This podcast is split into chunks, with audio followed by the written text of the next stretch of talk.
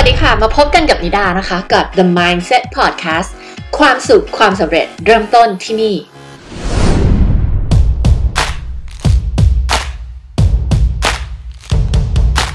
วันนี้หัวข้อที่จะมาจัดก็คือหัวข้อ 6 ทักษะที่จำเป็นต้องมีนะคะ เพื่อที่จะสร้างความสำเร็จได้ในปี 2021 นะคะ วันนี้เดี๋ยวจะมาพูดถึงแต่ละทักษะเลยที่ที่จะไล่มาหมด 6 อย่างนะอันที่ 1 เลยเนี่ยที่มองว่าสำคัญมากๆเนี่ยคือทักษะการขายตัวเองทักษะการขายตัวเองคืออะไร ทักษะการขายทั้งหมายถึงในแง่ของการ present ในแง่ของการที่เรารู้จุดแข็งจุดอ่อนของตัวเอง แล้วเราสามารถที่จะแบบ present ให้คนน่ะรู้ว่าเราเนี่ยนะคะมีจุดแข็งอะไรบ้าง แล้วทำไมเราถึงเป็นคนที่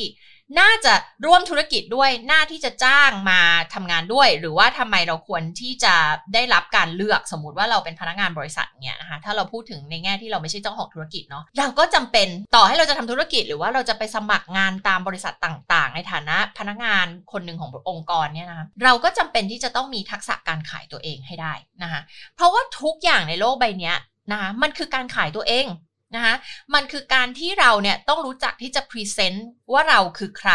นะคะเรามี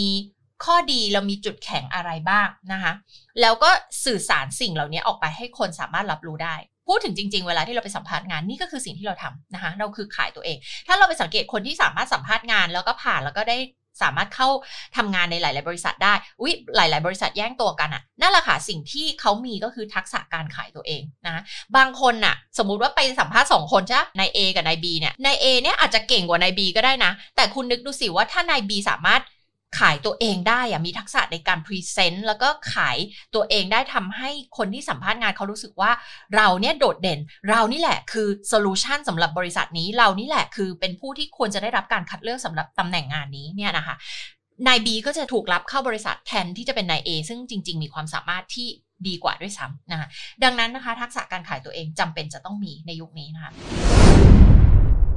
อันที่สองคือทักษะการสื่อสาร และอิทธิพลคนอื่น นะคะทักษะการสื่อสารและ influence คนอื่น คือยุคนี้เนี่ยยิ่งที่ที่เขามีกันพูดกันถึงบ่อยๆ ก็คือ creator economy เนาะที่ต่อไปว่าเอ้ย millionaire นะคะ คนที่จะขึ้นมาเป็น 1%ของโลก หรือคนที่จะขึ้นมารวยมั่งคั่งได้เนี่ยนะคะ ต่อไปจะเป็นคนที่เป็นอินฟลูเอนเซอร์เยอะมากเลยนะคะ แม้กระทั่งจะเป็นไมโครอินฟลูเอนเซอร์หรืออินฟลูเอนเซอร์แบบดังๆ ก็แล้วแต่เนี่ยนะคะ สามารถทำรายได้ได้เยอะมาก เพราะว่ามันเป็นสิ่งที่เราเรียกว่า creator economy ก็คือใครที่สามารถผลิตคอนเทนต์ที่มีคุณภาพที่เป็นที่ต้องการของตลาดอะค่ะจะสามารถที่จะรวยขึ้นมาได้เลย ดังนั้นเนี่ยก่อนที่คุณจะไปเป็นอินฟลูเอนเซอร์ได้เนี่ยคุณต้องมีทักษะการสื่อสารก่อนนะคำว่าอินฟลูเอนเซอร์ก็บอกอยู่แล้วว่า มันคือคนที่สามารถที่จะ influence คนอื่นได้ ถูกไหมฮะ influence คือโน้มน้าวจิตใจคนอื่นได้ทำให้เขาเชื่อตามสิ่งที่คุณพูดอะดังนั้นเนี่ยต่อให้คุณมีความรู้ความสามารถเยอะมากแค่ไหนก็ตาม แต่คุณไม่สามารถสื่อสารออกไปได้แบบ ให้คนเข้าใจแล้วก็คล้อยตามคุณได้อะ คุณไม่สามารถที่จะสื่อสารได้ดี แล้วก็ไม่สามารถจะ influence คนอื่นได้เนี่ยก็ไม่เกิดประโยชน์ถูกไหมคะ ดังนั้นเนี่ยเราจำเป็นที่ต้องฝึกนะคะเรื่องของ communication skill และต้องไม่ใช่ communication skill ทั่วไปด้วยแต่เป็น การสื่อสารที่สามารถจะ influence คนอื่น ให้เขาคล้อยตามสิ่งที่คุณเชื่อได้ ทีนี้มันไม่ใช่แบบการไปไปหลอกลวงคนนะเวลาที่เราบอกว่าอะไปทำให้คนโน้มน้าวจิตใจคนให้เขาเชื่อตามเราเนี่ยซึ่งมันแปลมาจากคำว่าอินฟลูเอนเซอร์เนี่ย influencing เนี่ยนะคะ จริง ๆ มันไม่ใช่ มันคือการที่เราเนี่ยเป็นตัวของเราเองเนี่ยมี authenticity คือมีความจริงใจ เรานำเสนอข้อมูลทุกอย่างออกไปตามความเป็นจริงนะคะ แต่ ในการที่เราจะสามารถ influence คนอื่นได้ลองคิดดูสิคะมันเกิดจากอะไร เวลาที่เราไปเชื่อใครสักคนนึงมันเกิดจากอะไร เพราะว่าคนคนนั้นมีความน่าเชื่อถือถูกไหมในแง่ใดแง่หนึ่ง บุคคลคนนั้นมีความน่าเชื่อถือ แต่ละคนเนี่ยจะมีความเชื่อถือในบุคคลแตกต่างกันไปสำหรับตัวนิดาเองเนี่ยเราจะเป็นคนเชื่อถือคนที่พูดตรงไปตรงมา นะนึกออกไหมคนที่แบบนารู้ว่าถ้าเขาไม่ชอบเขาก็จะบอกไม่ชอบ ถ้าเขาชอบเขาก็จะบอกว่าชอบ แล้วเป็นคนที่มีจุดยืน เป็นคนที่ไม่ใช่แบบอ่าใครว่าไงว่าตามอะไรแบบเนี้ยอันนี้คือสำหรับนิดานะนันเชื่อถือคนที่เป็นแบบนี้ แล้วก็คนที่มี values หรือว่าค่านิยมบางอย่างที่นารู้สึกเหมือนกับเขา อย่างเช่น เป็นคน value เรื่องความซื่อสัตย์เป็นคน value เรื่องความถูกต้อง เป็นคน value เรื่องของสิ่งที่มีคุณภาพสูงอะไรอย่างนี้เป็นต้นนะคะทีนี้คนเราอะก็จะถูก influence โดยคนที่ คล้ายๆกับเรา มี value คล้ายๆกับเรานึกออกไหมคะเพราะฉะนั้นเนี่ยเราอยากจะเป็นอินฟลูเอนเซอร์หรือว่าแค่จริง ๆ ในชีวิตอาจจะไม่ได้อยากเป็นอินฟลูเอนเซอร์ก็ได้นะคะแต่เราต้องมีทักษะการ influence คนให้ได้ ซึ่งในการที่เราจะ influence คนให้ได้เนี่ย แน่นอนเราต้องมีความน่าเชื่อถือในแบบใดแบบหนึ่งนั่นแหละนะคะ เมื่อเราอะมีความน่าเชื่อถือแล้วเราก็จะสามารถที่จะ influence คนที่เขาเห็นสิ่งที่เราทำสิ่งที่เราพูด เราจะสามารถทำให้เขาเชื่อถือตามที่เราพูด ที่เราคิดได้นั่นแหละคือคำว่าอินฟลูเอนเซอร์ที่แท้จริงนะคะถึงแม้คุณจะไม่ทำธุรกิจของตัวเองก็ตาม คุณทำงานในองค์กรในบริษัทก็แล้วแต่เนี่ยเราลองสังเกตดูนะมันก็จะมีคนที่เรารู้สึกเชื่อถือ กับมีคนที่เรารู้สึกว่าเราไม่ค่อยเชื่อถือคนคนนี้นะคะถูกไหมคะซึ่งลองสังเกตว่าคนที่เราเชื่อถือเขาจะมีลักษณะยังไงบ้างนะเป็นคนมีจรรยาบรรณหรือเปล่า เป็นคนพูดตรงไปตรงมาหรือเปล่า เป็นคนไม่โกหกหรือเปล่า เป็นคนจริงใจหรือเปล่านะคะเป็นคนที่แบบคนทั่วไปรู้สึกว่า เอ้ย ชื่นชมนับถือคนคนนี้หรือเปล่านะคะเขาถึงสามารถที่จะ influence คนอื่นในองค์กรนั้นๆ ได้นะคะอันที่ 3 ที่เป็นทักษะที่จำเป็นต้องมีในยุคนี้เลยก็คือ self coaching นะคะ self coaching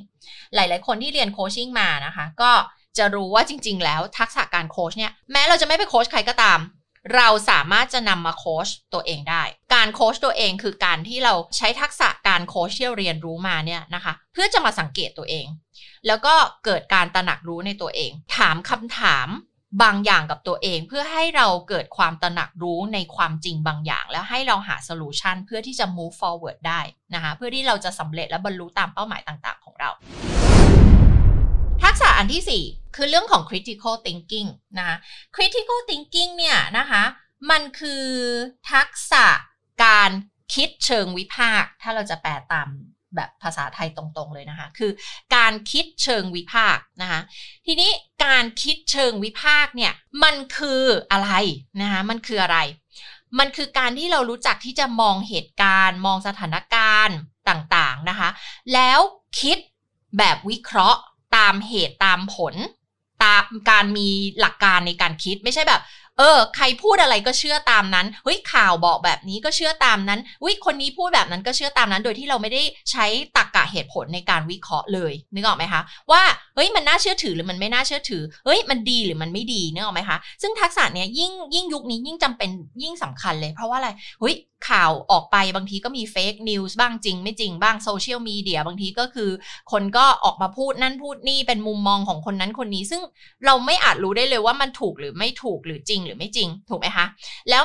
สิ่งเหล่านี้ message เหล่านี้ที่คนต่างๆ พูดมาที่เราเสพทางโซเชียลมีเดียต่างๆ เสพในทีวี เสพตามช่องต่างๆ เนี่ย มันก็เข้ามาในสมองของเราถูกไหมคะ ทีนี้ถ้าหากว่าเราไม่มี critical thinking เนี่ยนะคะ เราก็จะคิดว่าทุกอย่างเนี่ยจริงหมดเลยนะคะ เราก็จะไม่มีการวิเคราะห์เลยว่าอันไหนเราควรจะคิดตาม อันไหนเราควรจะเชื่อไม่เชื่ออย่างเงี้ยนะคะ ดังนั้นทักษะเนี่ยจำเป็นที่จะต้องมีเป็นอย่างยิ่ง อันที่ 5 นะคะ ก็คือเรื่องของการ collaborate การที่เราเนี่ยจะสามารถเติบโตร่วมกันได้กับผู้อื่น โดยการที่เรามาร่วมมือกันทำโปรเจกต์แม้กระทั่งคนที่เรามาร่วมด้วยเนี่ยอาจจะเป็นคนที่เรามองว่าเป็นคู่แข่งที่อยู่ในอุตสาหกรรมเดียวกันกับเราก็ได้นะคะอยู่ในตลาดเดียวกันกับเราก็ได้ เราสามารถที่จะ collaborate กันเพื่อที่ทุกคนจะได้วินร่วมกันได้วินวินวินแต่ถ้าหากว่าเรามีความคิดแบบสมัยเก่าแบบยุคเก่าเนี่ยนะคะแล้วมองว่าอุ้ยไม่ได้ เราจะไปร่วมมือกับคู่แข่งไม่ได้นะ อันนี้ผิด อันนี้ไม่ถูกต้องนะคะ แบบอันนี้คือสมัยก่อนที่เขามองกันมันจะเป็นแบบนั้นถูกไหมคะ แต่ยุคนี้ไม่ใช่ต่อไปแล้วนะคะ การที่เราจะสามารถวินได้ไม่ว่าจะเป็นในเชิงธุรกิจ หรือว่าการทำงานในองค์กร สายอาชีพต่างๆนะคะ เราจะสำเร็จได้เราต้องรู้จักที่จะ collaborate กับคนอื่น และเข้าใจคำว่าวินวินเกิด synergy คือ1บวก1มากกว่า2นะคะ การที่เราไป collaborate กับคนที่แม้กระทั่งเราจะมองว่าเขาคือคู่แข่งของเราคือ กลุ่มลูกค้าของเขาคือกลุ่มเดียวกับเรา เราอาจจะคิดว่าอุ้ยตายแล้วเดี๋ยวจะมาแย่งลูกค้าเราหรือเปล่าอะไรเงี้ยนะคะ อันนั้นมันก็เป็นเรื่องของการที่เราใช้ตัว scarcity mindset ที่เคยพูดถึง ไม่ใช่ abundance mindset นะ abundance mindset คือ mindset ของการที่เรา เชื่อว่าการแข่งขันไม่มีจริง มีลูกค้าเยอะแยะอยู่ในโลกมากมายรอคุณอยู่ ทั้งคุณและคู่แข่งทุกคนรวมกันเนี่ยยังไม่สามารถจะเซิร์ฟดีมานที่มีในตลาดทั้งหมดได้เลยนะคะ ซึ่งการที่คุณจะประสบความสำเร็จในธุรกิจเนี่ยคุณจะเป็นต้องมี abundance mindset ถ้าเราคิดจากมุมของ scarcity mindset เนี่ยเราก็จะรู้สึกว่ามันขาดแคลนตลอดเวลา ลูกค้ามีไม่พอ ถ้าคู่แข่งได้ลูกค้าเราไปแปลว่าเราแพ้อะไรเงี้ยเหล่านี้คือเป็นความคิดแบบโบราณแบบ scarcity mindset นะคะ ซึ่งไม่ได้ช่วยให้เราประสบความสำเร็จ ไม่ว่าจะเป็นในเชิงของธุรกิจ หรือแม้กระทั่งเราจะเป็นพนักงานที่ทำงานในองค์กรก็แล้วแต่ ยุคนี้เป็นยุคของอะไรที่เราต้อง collaborate กับคนอื่น แล้วก็มาแทีมกัน แล้วก็ชนะไปด้วยกัน แล้วก็วินไปด้วยกัน ทักษะอันที่ 6 คือข้อสุดท้ายที่จะพูดถึงวันนี้ก็คือเรื่องของทักษะ self learning และ reverse engineer นะคะซึ่งทั้งหมดเนี้ยได้พูด ใครที่ต้องการสรุปแล้วก็ขี้เกียจจดไปดูใน Instagram นิดาได้นะ Instagram ภาษาไทยโคชิดา Official นะคะ เคยลงโพสต์ไว้ น่าจะแบบประมาณสัปดาห์ที่แล้วเนี่ยนะคะ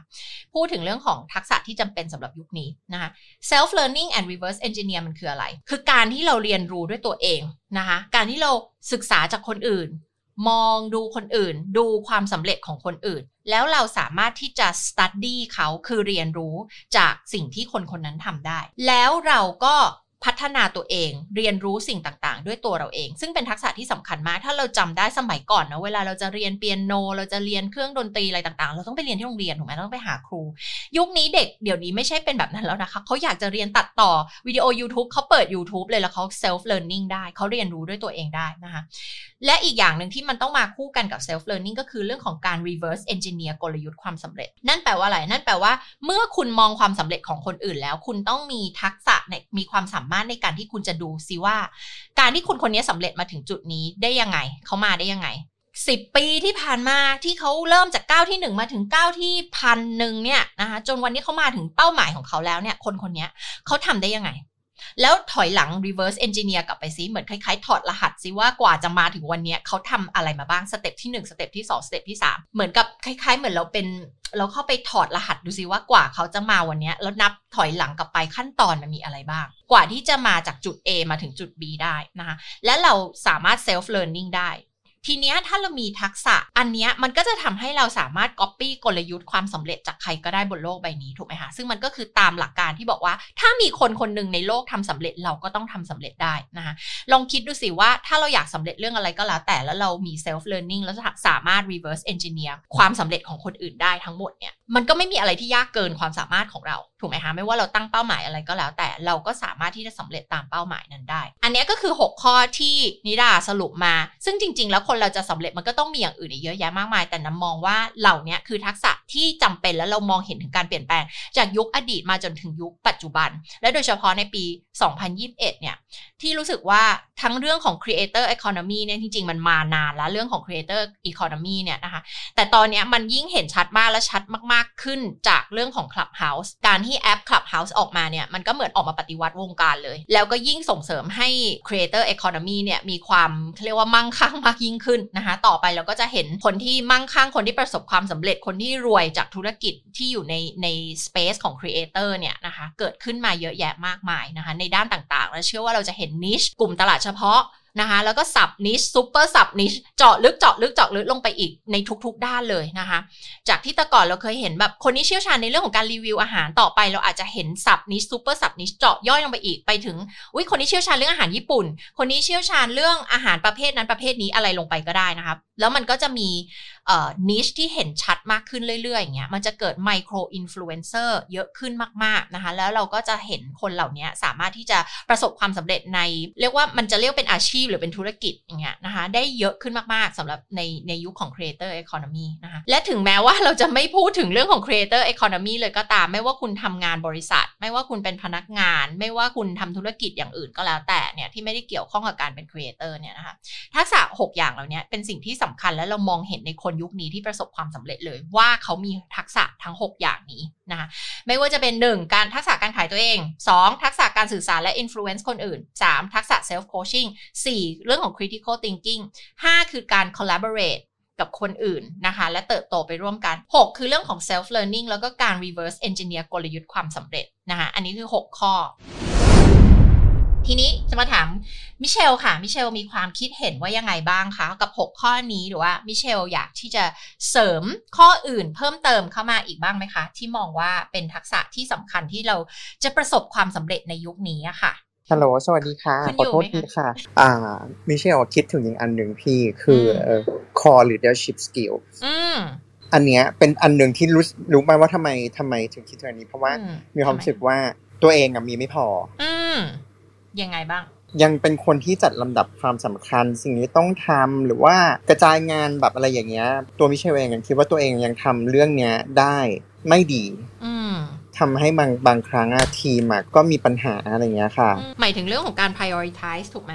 ใช่ถูกต้อง อืมอะแล้วแล้วมีอย่างอื่นอีกไหมนอกจากเรื่องของการ prioritize ว่าไม่ละลำดับพี่เรียงลำดับความสำคัญคิดว่าไม่ละทัแต่กมีษะความรู้สึกอื่นไหว่า ตอนเนี้ยอยากจะอยากจะพัฒนาสกิลนี้ของตัวเองมาก อืมแล้วรู้ครับวิธีการยังรู้วิธีการยังไม่รู้ไงแล้วมาพึ่งพินิดานี่ไงมาพึ่งพี่นิทา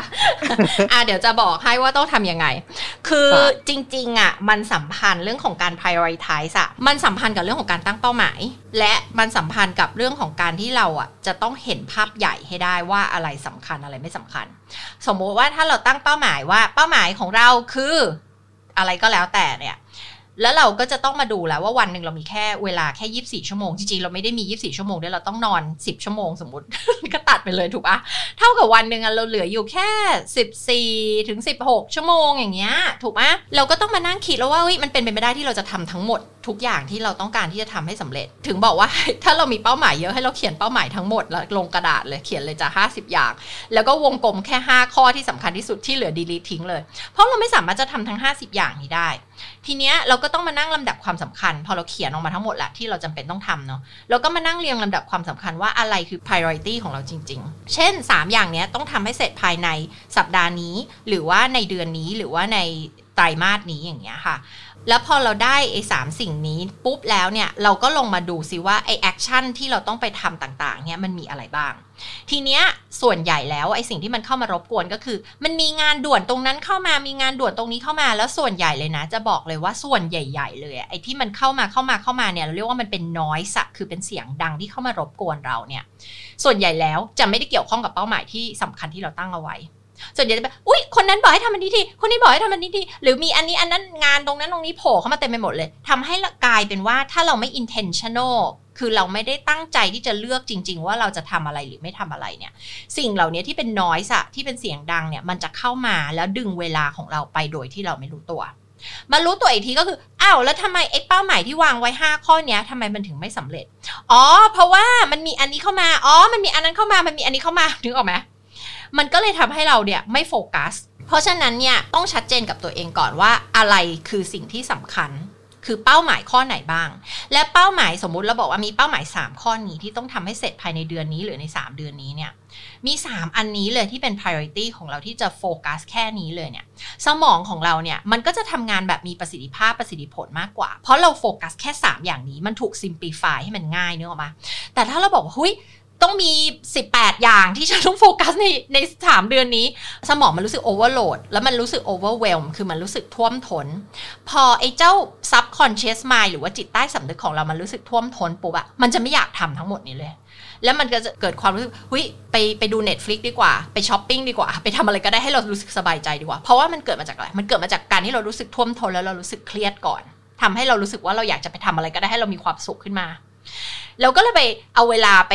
เสียเวลาทำอะไรที่แบบไม่ได้เกี่ยวข้องกับเป้าหมายเราเนกอไหมกับอีกอย่างนึงก็คือมัวแต่เอาเวลาไปเสียเวลากับสิ่งที่มันเป็นน้อยเสียงดังหนวกหูที่มันเข้ามา ไม่ว่าจะเป็นโปรเจกต์อะไรก็ไม่รู้ที่ไม่ได้เกี่ยวข้อง หรือเป็นเรื่องด่วนของคนอื่น แต่ไม่ได้ด่วนสำหรับเราเนี่ยเข้ามานึกออกไหมคะทีเนี้ยเราต้องจำเป็นต้องต้องชัดเจนกับตัวเราเองว่าสมมติเราบอกว่า priority เราคือ 3 เรื่องนี้เลยคือเป้าหมาย 3 เรื่องเนี้ยต้องสำเร็จในเดือนนี้หรือ 3 เดือนนี้หรืออะไรก็แล้วแต่ ให้เราเขียน action ลงมาทั้งหมดเลยว่า อ่าโอเคใน 3 เป้าหมายเนี้ยต้องเกิด action 15 อย่างนี้หรือกี่อย่างก็แล้วแต่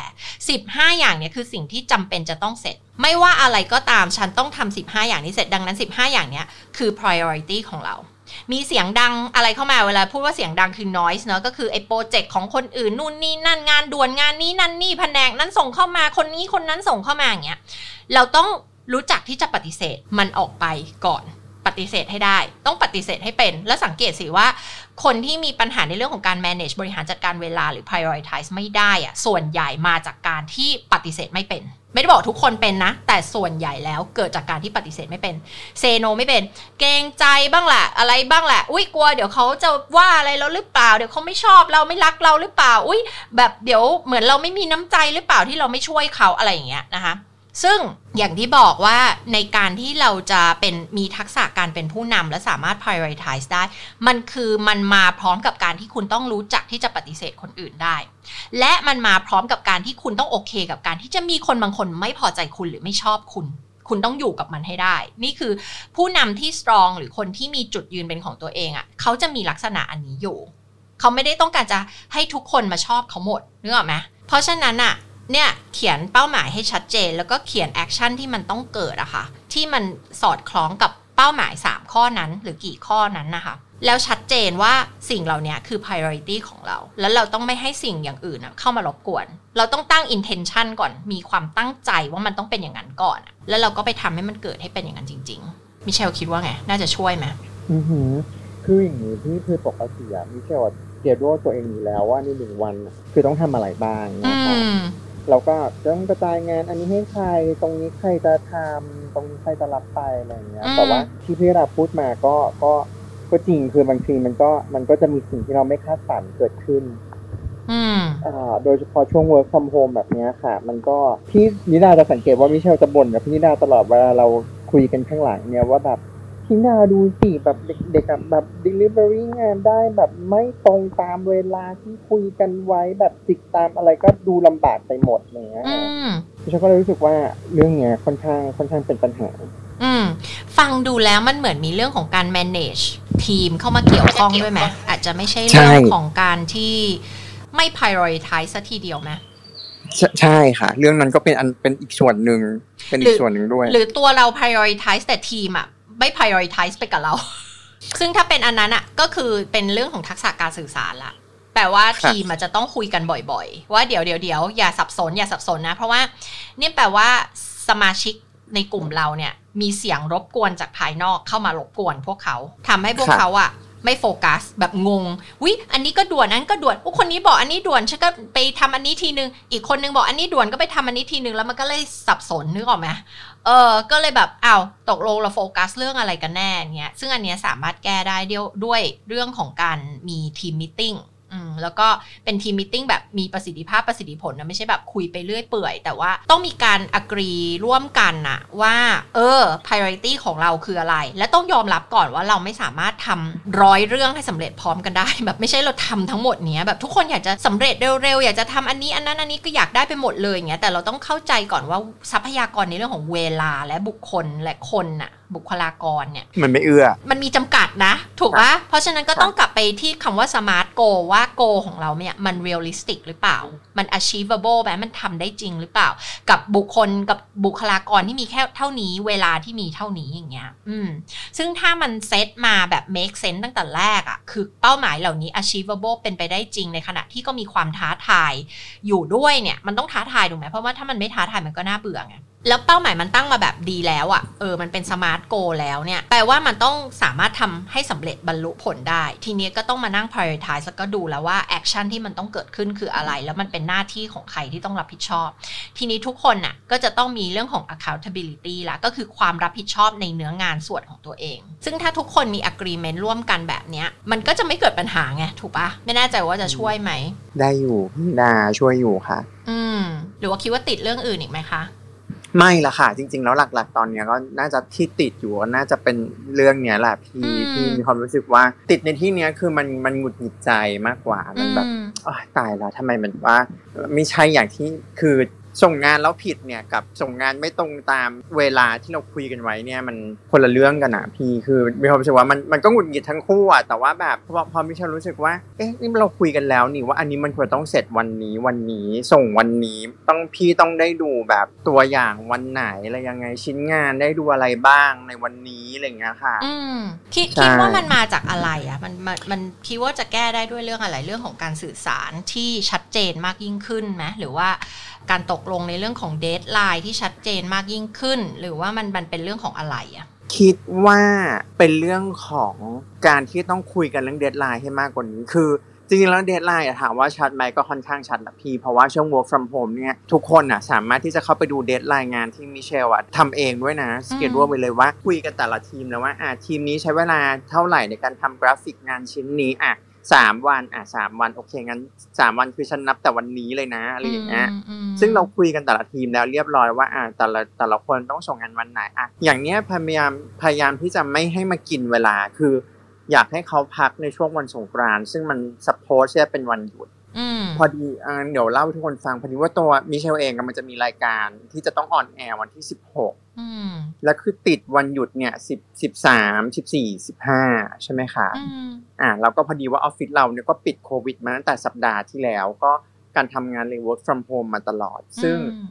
จริงๆแล้วเวลาอยู่ออฟฟิศอะไม่ค่อยมีปัญหานะพี่นิดาต้องพูดแบบนี้อืมแต่ว่าพอ work from home นะมีปัญหาทุกรอบเลยอะการอืมส่งงานเนี่ยอืมอืม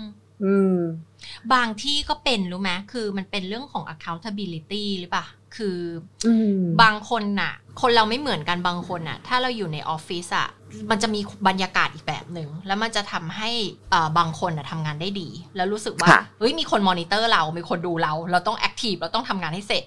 แต่พอแบบไปทำงานที่บ้านอะบางคนก็คือเหมือนแบบ มันมีชิวชิวอ่ามันมีแบบอุ้ยเอ้ยไปดูอืม Netflix ดีกว่า เอ้ยไปดูหนังอันนี้ก่อนดีกว่าเฮ้ยเดี๋ยวหุ้ยออกไปเที่ยวดีกว่าเพราะมันไม่มีอะไรมาควบคุมเราอะถูกปะแล้วแบบมันเลยทำให้อ้าวกลายเป็นว่าผ่านไปแล้วห้าชั่วโมงยังไม่ได้เริ่มทำงานเลย แต่ถ้าคุณอยู่ออฟฟิศอะคุณทำแบบนั้นไม่ได้ไงจริงปะอืมใช่อันนี้ค่ะมันจะเป็นปัจจัยหนึ่งที่เกี่ยวไหมเพราะว่าหลายๆออฟฟิศก็มีปัญหาเรื่องนี้ จริง ๆ เกี่ยวอาจจะเป็นเพราะว่าอย่างที่อย่างที่พี่บอกมันคงจะมีแบบสิ่งยั่วยุใจมากมายอะอืมอืม Netflix หนึ่ง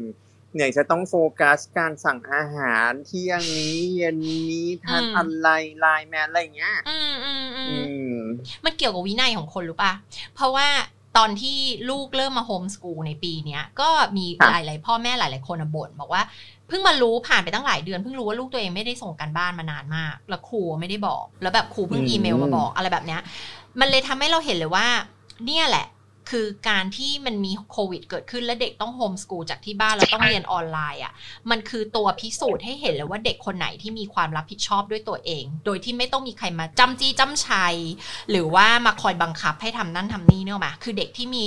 self responsibility อะซึ่งอันเนี้ยคืออีกทักษะหนึ่งที่มันไม่ได้จำเป็นจะต้องมีสำหรับปี 2021 แต่มันมันจำเป็นจะต้องมีมาตั้งแต่ไหนแต่ไรแล้วอะกับการที่คุณต้องรับผิดชอบกับผลลัพธ์ในชีวิตของตัวเองอะถูกต้องปะมีมาสตีลใช่ ซึ่งมันเห็นตั้งแต่เด็กๆเลยว่าเด็กคนไหนที่ค่ะแบบอุ๊ยพอไม่ได้ไปโรงเรียน แล้วก็ครูไม่ได้แบบมานั่งตรวจการบ้านทุกวัน แบบไปนั่งบังคับให้เด็กทำในห้องหรืออะไรเงี้ย เออกลายเป็นพอไม่มีสิ่งเหล่านี้มาบังคับปุ๊บเด็กกลุ่มหนึ่งอะไม่ทำนึกออกไหมซึ่งจริง ๆ มันสะท้อนให้เห็นว่าอะไรสำหรับถ้าใครที่เป็นพ่อแม่แล้วแล้วมีปัญหาแบบเนี้ย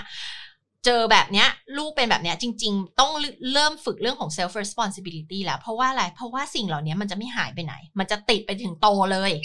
แล้วมันก็จะเกิดแบบเนี้ย เวลาที่ไปทำธุรกิจของตัวเองหรือต้องรับผิดชอบงานอะไรบางอย่าง แล้วไม่ได้มีใครมาบังคับให้เราทำอะคนที่ไม่มี self responsibility อะก็จะไม่รับผิดชอบในงานที่ตัวเองต้องทำแต่เด็กที่แบบโตมาแบบถูกฝึกมาให้แบบ เอ้ย มีคนมองหรือไม่มีคนมองฉันก็ทำเพราะว่าเนี่ยคือหน้าที่รับผิดชอบของตัวฉันนึกออกไหมคนเหล่านี้ก็จะโตไปเป็นคนที่มี self responsibility ในงานในธุรกิจของตัวเองเช่นกัน แต่ที่มิเชลพูดมาเนี่ย ไอเรื่องสถานการณ์แบบเนี้ยที่คนแบบเออมันมีสิ่งยั่วยุ หรือมันมีสิ่งที่แบบอุ้ยไปชิลดีกว่าไปพักผ่อนดีกว่าไม่มีใครดูอยู่งั้นฉันก็ไม่ต้องทำงานก็ได้อะไรเงี้ย มันมีสถานการณ์ที่ตรงข้ามกันด้วยนะสำหรับพนักงานบริษัทบางคนเนี่ย กลายเป็นว่าทำงานหนักกว่าเดิม เหตุผลเป็นเพราะอะไรอืมค่ะเพราะมันแยกไม่ออกว่าอะไรคือเวลาไหนที่ฉันควรจะทำงานและเวลาไหนที่ฉันควรจะเลิกงานนึกออกปะค่ะมันเหมือนค่ะฉันทำได้ตลอดเวลาจริงเออไม่รู้จะเลิกตอนไหนห้าหก ห้าทุ่มอะไรเงี้ยเที่ยงคืนเจ้านายยังส่งไลน์มาสั่งงานอยู่เลย แล้วฉันก็เลยนั่งทำต่อไป แล้วมันก็เลยไม่มีคำว่าเข้างานเลิกงานอะ่ะ คือมันมีสถานการณ์แบบนั้นด้วยเนาะ มันเลยกลายเป็นแบบอามีทั้งคนที่ชิลไม่ทำงานแล้วก็มีคนที่ทำจนไม่รู้ว่าขอบเขตของการทำงานอะ่ะคือยังไง ก็เป็นอีกอย่างหนึ่งที่มันต้องปรับจูนกันเหมือนกันเนาะเวลาที่เราอย่างเราเจอสถานการณ์โควิด เข้าไปเนี่ย ก็ถือแต่ว่าเป็มีนถ้าเป็นอย่างนั้นที่นี่ได้จำได้มาวันที่มีบอกว่าเนี่ยเบื่อมากเลยออฟฟิศแบบประกาศหยุดอีกละอืมอะไรอย่างเงี้ยคือแบบมีความรู้สึกว่าไม่อยากให้หยุดเลยอะอืมเพราะว่าจริงๆอะความเห็นส่วนตัวมิเชลนะมิเชลรู้สึกว่าเวลาที่ต้อง work from home อะถามว่า utility ในบ้านอะ มีพร้อมในการทำงานไหมมีอืมแต่ทำไมไม่รู้มันมีความรู้สึกว่า มันไม่เหมือนกับได้เจอกันได้คุยกัน แล้วก็บอกปัญหางานกันเอ่ออะอันนี้ไปแก้ตรงนี้ตรงนั้นแล้วคือทุกอย่างมันแบบชับๆอะคือมันแบบว่าอืมเสร็จได้ตามแบบที่ต้องการ อืม อืม ไม่ฉันว่าไม่รู้มันเกี่ยวอะกับอะไรด้วยรู้ไหมฉันว่ามันเกี่ยวกับการที่เธอเนี่ยเป็น extrovert ด้วย รู้ไหมเธอเป็น extrovert แล้วเธอก็เลย ใช่เธอเลยอยากที่จะไป face to face ไงอยากจะไปเจอคนอยากที่จะมีแบบ face to face interaction กับคนอื่นเขาอะคิดว่าเกี่ยวนะเออ น่าจะน่าจะอะเราเชิญคุณจ๊ะขึ้นมาคุณจ๊ะยกมืเชิญเลยค่ะสวัสดีค่ะคุณจ๊ะค่ะจะมาแชร์อะไรคะ สวัสดีค่ะพี่นิดาพี่มิเชลเปล่าสวัสดีเมื่อกี้กดผิดจค่ะริงกดผิดเหรอๆโทษแต่แต่แต่มีเรื่องมาแล้จะวแชร์ให้พี่มิเชลเผื่อชีวิตจะง่ายขึ้น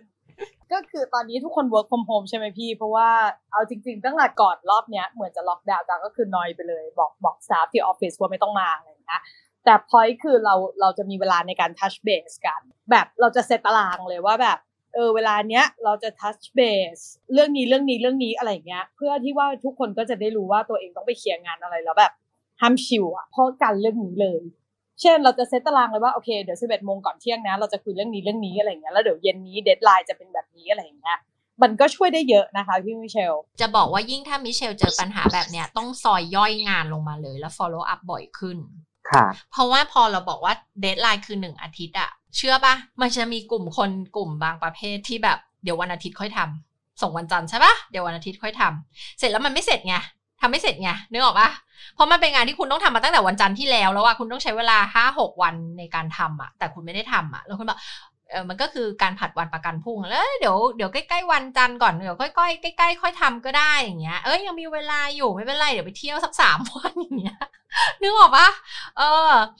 แล้วแบบพอเราไม่เนี่ย ถ้าถ้าอีกวิธีหนึ่งก็น่าจะช่วยก็คือ ซอยย่อยลงมา เป็นแบบว่าอะสมมติงานนี้จะจะมาอัปเดตกันอีกทีวันจันทร์อะไม่เลยวันจันทร์เราจะอัปเดตประมาณนี้เดี๋ยววันพุธเราจะมาดูซิเช็คลิสต์เสร็จมาเพิ่มกี่ข้อแล้วเดี๋ยวภายในวันศุกร์อะจะต้องทำอันนี้เพิ่มอะไรเงี้ยคืออาจจะต้องเป็นแบบนั้นอะค่ะค่ะคือจริงๆการ micro manage ก็ไม่ได้เห็นด้วยนะ แต่ว่ากับการ manage คนแต่ละแบบก็ไม่เหมือนกัน ก็ต้องดูด้วยว่าแต่ละคนเป็นยังไง บางคนคือเราเขาไม่ได้ชอบให้เราไปจุกจิกจู้จี้กับเขาแล้วเขามีความรับผิดชอบสูงอะ่ะ คือเขาจะรู้เลยว่า โอเคเขาเขาจะวางแผนแล้วเขาก็จะทำไปตามเนี้ย แล้วเดี๋ยวมันก็จะเสร็จทันเวลาที่เขากำหนดเอาไว้พอดี แต่มันก็จะมีคนบางประเภทที่แบบ อาจจะเป็นพวกบุคลิกยืดหยุ่นเหมือนเหมือนพี่ก็ได้นะ ที่แบบว่าเฮ้ยเดี๋ยววันไหนค่อยทำอย่างเงี้ยเออแล้วเราอาจจะไม่ได้วางแผนละเอียดมากอะไรเงี้ย แล้วแบบกลายเป็นมาอีกทีนึงอ้าวทำไม่เสร็จอะไรอย่างงี้ก็ได้นึกออกไหมถ้าเป็นพวกบุคลิกภาพยืดหยุ่นชิลอย่างเงี้ยเออ มันก็อาจจะเป็นแนวแบบเออไม่ซีเรียสไม่เครียดอย่างเงี้ยแล้วก็ไม่ได้มานั่งคิดว่าวันจันทร์ฉันจะทำอันนี้อังคารฉันจะทำอย่างนี้อย่างเงี้ยแล้วก็อาจจะเกิดการผัดผัดวันประกันพรุ่งได้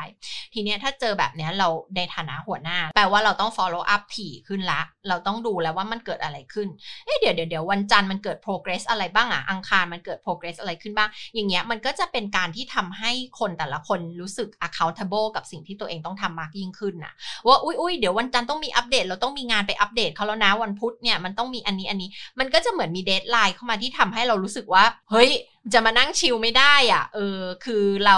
เราต้องมีอะไรไปอัปเดต มันต้องมี progress มันต้องมีอะไรทำเสร็จเพิ่มเติมมากขึ้น อะไรอย่างเงี้ย กว่าสัปดาห์ที่แล้วอะไรเงี้ย อ่า follow up บ่อยขึ้น แล้วก็สื่อสารสิ่งเหล่านี้ให้ทีมเข้าใจ กับอีกอย่างหนึงก็คือการ feedback ให้ทีมฟังตรงๆอืมว่าปัญหาที่ผ่านมามันเกิดอะไรขึ้น แล้วเปิดใจคุยกันเลย ว่าที่ผ่านมาทำไมมันเป็นแบบเนี้ย มันมันต้องมันแล้วมันจะแก้ไขยังไง ใครติดเรื่องอะไรบ้าง อ่าบางทีเราอาจจะค้นพบว่าคนในทีมอะเขามีอุปสรรคบางอย่างที่เราไม่รู้ก็ได้อืมซึ่งเราก็ต้องฟังเขาว่าอะเขาติดเรื่องอะไร เราจะได้ช่วยเขาหาโซลูชันได้ว่าทำยังไงล่ะ ถึงจะแก้เรื่องเหล่านี้ได้ พอจะได้ทางออกไหมคะ พอจะได้ทางออกค่ะ เดี๋ยวจะเอาไปทำเลยขอบคุณจ๊ะด้วยนะคะ ขอบคุณพินิดาด้วย อะถ้าวันนี้ไม่มีใครมีคำถามแล้วเดี๋ยวเราก็จะค่ะ จบรายการแต่เพียงเท่านี้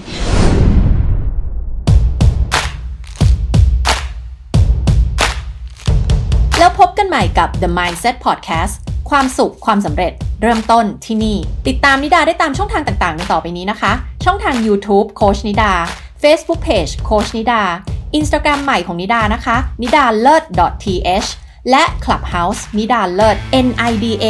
L E A R D นะคะ แล้วอย่าลืมกด subscribe The Mindset Podcast กันด้วยนะคะ การกด subscribe จะได้ไม่พลาดการแจ้งเตือนเวลาที่มี episode ใหม่ ๆ ออกมาค่ะ แล้วนิดาจะขอบคุณมาก ๆ เลยนะคะสำหรับใครที่ฟัง The Mindset Podcast แล้วรู้สึกว่าได้คุณค่าได้ประโยชน์ อยากจะขอให้ช่วยกดรีวิว podcast ให้ด้วยนะคะ จะช่วยพอดแคสต์ของเราไต่อันดับเป็นพอดแคสต์อันดับต้น ๆ ได้ไวขึ้นทำให้คนได้ฟังเพิ่มมากขึ้น แล้วก็ได้ประโยชน์จากพอดแคสต์ของเราเพิ่มมากยิ่งขึ้นค่ะ หากคุณเป็นเจ้าของธุรกิจ Expert Base ธุรกิจ Coaching Consulting หรือธุรกิจ Service Base และสนใจสมัครเข้าออนไลน์เวิร์กช็อปกับนิดานะคะ เป็นเวิร์กช็อปที่จะช่วยคุณคิดแพ็กเกจตั้งราคา เพื่อขาย Expertise และ Service ของคุณนะคะ เป็นเวิร์กช็อปกลุ่มเล็กๆ ทาง Zoom นะคะ ให้ส่งข้อความมาได้ที่ Facebook Page โคชนิดา หรือ Instagram ใหม่ของนิดานะคะนิดาเลิศ .th แล้วพบกันใหม่กับ The Mindset Podcast พื้นที่สำหรับทุกคนที่ต้องการค้นหาเป้าหมายชีวิต ดึงศักยภาพสูงสุดของตัวเองออกมา แล้วสร้างชีวิตในแบบที่ฝันเอาไว้ The Mindset Podcast ความสุขความสำเร็จเริ่มต้นที่นี่